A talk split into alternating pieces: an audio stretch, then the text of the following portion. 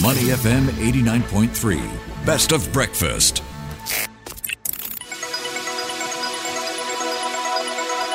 The U.S. Market Update with Money FM 89.3.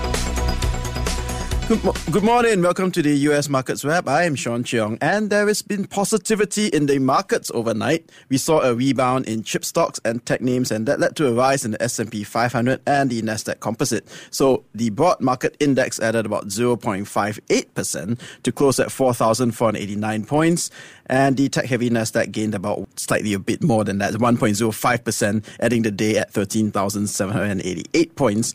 The Dow Jones Industrial Average also edged up about 0.07%, closing at about 35,307 points.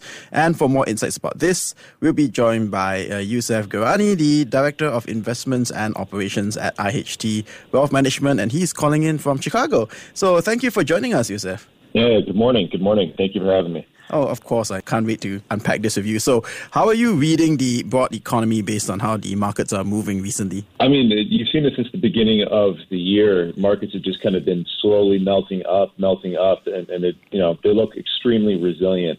And um, finally, we're starting to hear the narrative here in the United States shift to kind of accommodate some of the market moves. For for the first quarter, first half of the year, first half of the year, a lot of people were talking about there's going to be a recession. There's going to be a recession. Um, and while it's still a possibility, increasingly we're seeing people talking about, you know, maybe the soft landing is real. Maybe the Fed is actually going to stick this. Inflation is going to come down and, and growth is going to resume. You know, so we're cautiously optimistic on that front. Uh, it's definitely the sentiment in general is starting to turn. And the labor market, of course, is looking great as well, isn't it? Yeah, the labor market looks exceptionally strong. I think that's actually the primary driver for a lot of the economic strength. The labor market is just doing wonderfully well. Uh, prime age workers, in particular, you know, people in, in their 20s, 30s, 40s, they are they're employed at higher levels than they were before COVID.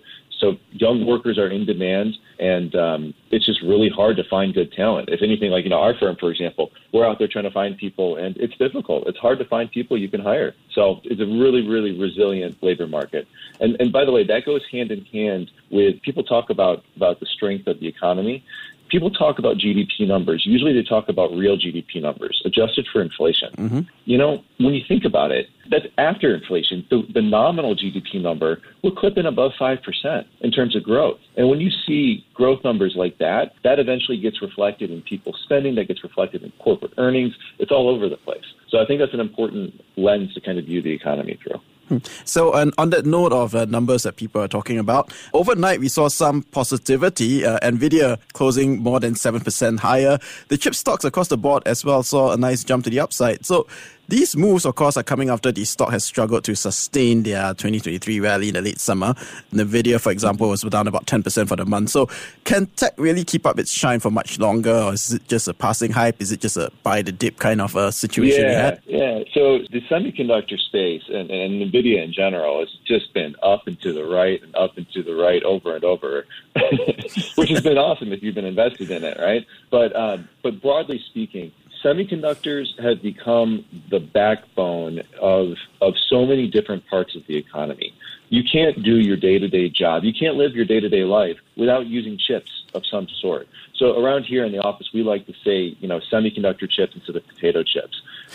the old, the old staples, right? Yeah, th- seriously, think about it. Like the, the staples, the things you had to have used to be things like potato chips, and those were safe for your portfolio. And semiconductors were wildly cyclical. Over time, a lot of the semiconductor companies have consolidated, and there's just fewer players in any given space, and each kind of chip is more and more specialized.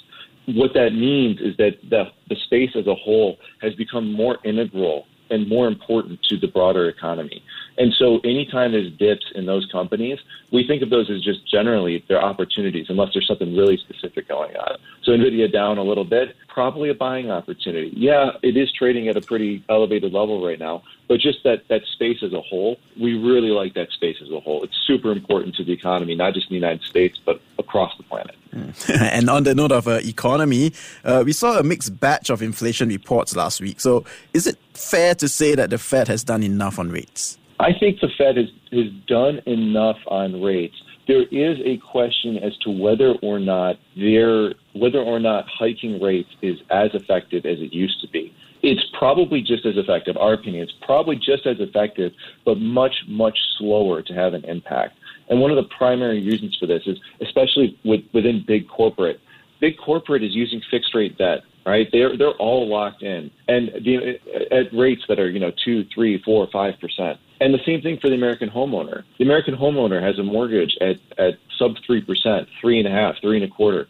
Those are rates that actually incentivize people to be to be sticky, to stay in one place there's not as much, uh, there's not as, as, fast of an impact from the from the rising rates on on the average consumer's daily expenditure if they've got a, a mortgage that's locked in. And on the other hand, it actually makes it more difficult to go out and finance new construction. Building loans are exceptionally expensive, much more expensive than they were 12 months ago. And so it makes it harder to go out and to build, to create new homes. And that is actually one of the primary drivers for inflation is, is housing inflation. So it's almost counterintuitive that, that higher rates, it's going to work. It just takes longer. And there's some parts of the inflation story that higher rates don't actually necessarily help in a direct way. So how much longer do you think then that rates can stay this high? Probably for, for a while, unfortunately. So inflation, uh, specifically for shelter, is still running uh, just around seven percent, just over seven percent around a month ago. And with inflation for shelter high, it's just going to be really and that that's a significant component. That's almost half of, of core CPI. Mm-hmm. So if that's the preferred measure for the Fed, they're looking at core CPI. They want to see that come down, and shelter is so much of it. Well, you need that shelter number to start to shrink before core CPI is going to come down, and you need core CPI to start coming down before the Fed's going to feel really comfortable cutting rates. So we don't think they go a lot higher from here, but we think it's pretty aggressive. People who are saying they're going to be cutting rates by the end of the year, we don't think that happens unless the economy really, really starts to fall off and they have to be reactionary there. Yeah, and of course, uh, we have to turn our attention to what's uh, to look forward to this week as well. Uh, retail sales data from July is expected to be out uh, on Tuesday in the US, alongside earnings from uh, Home Depot, Target, Walmart, and so on. So, what is your reading of how the American consumer is, and uh, you know, and you know, are people going to be spending amidst all this inflation that we're seeing? I, I think for a lot of people, they don't have a choice, right? Uh, especially for, for the reads that you're going to get from Walmart and Target and um, you know some of the more staple names. You know, grocery that's always going to be there. Inflation is is coming down, but but even as it comes down, that doesn't mean prices are dropping. It just means they're not going up anymore. So I think you're going to see pretty solid numbers. I do think Home Depot has an opportunity to really capitalize in an environment where where people don't want to move.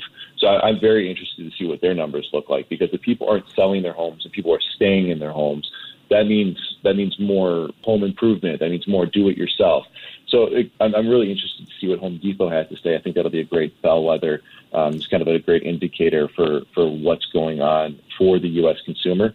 But just broadly speaking, the U.S. consumer, when people are working, and and you know, anecdotally, I, I see it out on the street. People out there and people are spending. You know, maybe it's just Chicago, but but we see we see people out and about, and and you know, at least the, the top portion of the consumption of, of, the consumer, we see those people out and about. We expect that to continue. Let's uh, turn our attention to what's going on in the rest of the world, in particular China. So, how much would China's deflation cascade into the real impact for the U.S. manufacturing sector? So I think we're starting to talk about China and the U.S. manufacturing sector almost as two separate entities. For a long time, one only, you know, you needed Chinese manufacturing in order for manufacturing in the United States to do anything. We're starting to see those separate a little bit. So we're thinking of the United States and manufacturing here as more connected to to NAFTA, to to more in Mexico, and and those supply chains are shifting a little bit. That said, Chinese deflation is significant and it's going to be impactful globally. And beyond that, we, we expect China to be fairly aggressive in stimulating the economy and going to rescue some of these um, real estate companies or, or trust codes if it's necessary. Just generally speaking, coming out of COVID, they've already suffered a bit of a black eye, and we don't think that they want to risk having having any more popular discontent here. So we expect them to be pretty aggressive in coming out with more stimulus, whether that's cutting reserve requirements or pumping money into the economy. We think they'll be very, very attentive to any further downturn in the economy there. All right. Thank you very much uh, for your time, Yussef. Uh, you have a good day ahead, yeah? Yeah, we could talk forever. of course. I look forward to that. But yeah, anyway, have a good day ahead. Take care. Yeah, you take care too. And we've been speaking to Yussef Gheriani, the Director of Investments and Operations at IHT Wealth Management. Before acting on the information on Money FM, please consider if it's suitable for your own investment objectives, financial situation, and risk tolerance.